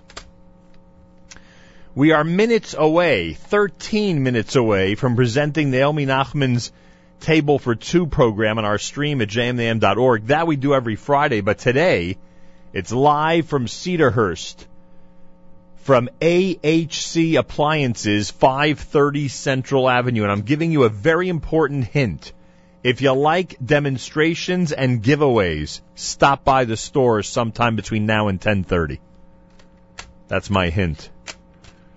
Good job by Naomi, and we thank her. And uh, And I want to thank Shlomo from Royal Wines. Um, he is replacing Jay. As we mentioned, um, uh, Jay's father, Morris Buchsbaum, passed away. The funeral was yesterday, and our condolences to the Buchsbaum family. And uh, Shlomo from Royal Wines is going to be replacing him at the show this morning, so we thank him for the the last minute um, rush to make sure that we'd have the uh, wine pairing uh, segment on.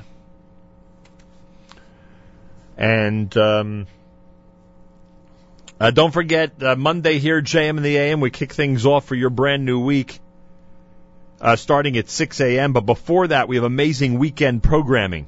Avrami hosts Saturday Night Segal tomorrow night, starting at 10 p.m. Eastern Time on the stream. Um, Matis hosts JM Sunday, 7 a.m. Eastern Time on Sunday. Elliot Weiselberg is doing an amazing job with Court Report, 7 p.m. Sundays. Fresh new program every Sunday at 7 p.m. Yeshiva hockey, yeshiva basketball, the whole thing. By the way, Monday morning, we'll have details, uh, more details about Tuesday night's gathering in Cedarhurst when we have the stunt show uh, presented. We're going to be airing it on Thursday, but we're going to be uh, doing it on Tuesday when Daniel Gordon and his team and a whole bunch of other teams. That's how it's being promoted. It's Daniel Gordon and his team and a whole bunch of other teams. We'll be trying to build the Manischewitz Chanukah house in competition with each other and see who could do it faster uh, than the others that night. Uh, so I'll have details about that on Monday. That uh, is going to take place Tuesday night. So if you're in the Cedarhurst area Tuesday night, come on down and say hi. Should be a lot of fun doing that show and having yet another stunt show competition on the Nachum Segal network. uh, should be a lot of fun and should be very interesting. Um, by the way, yesterday, I don't know how many of you heard the live lunch yesterday. Well, actually, uh, we do know close to how many people heard the live lunch yesterday. So aside from those millions who tuned in, uh, if you didn't hear the live lunch yesterday, you missed my conversation with Aaron Schechter from Adorama. Uh, we had a long talk about GoPro, he and I and Dr. Stephen Rudolph. We had a long talk about GoPro, and it looks like um, Aaron is ready to give us a GoPro so that people can get a perspective of what it's like to sit in this chair and what it's like to be on stage at a concert. I think we could do some really cool things with it. And he is all in, as he said. So uh, hopefully we'll have some cool footage at some point in the near future where you'll get a behind the scenes or maybe a in front of the scenes look at what happens in the world of Jewish radio. Candlelighting 417. It's JM in the AM as we continue with the great Vincian Schenker.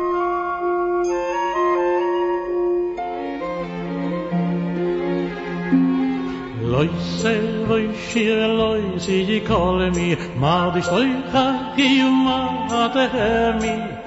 Jag är så ani jag mi nim så i i i gal till let ha ha ide likra askala bereisha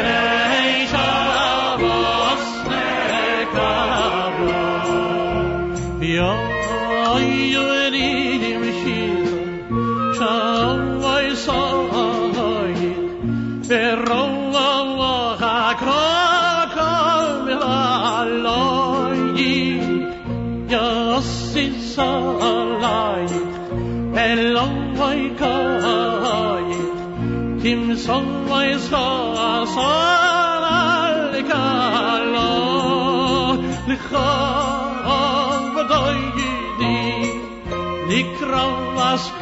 al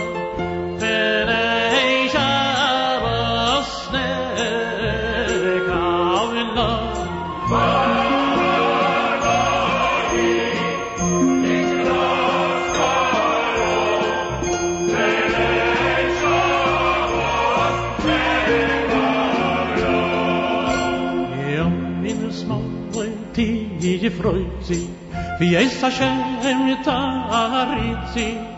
Alle Jahr ich bin Parzi, wenn da, wenn nach Gila, mit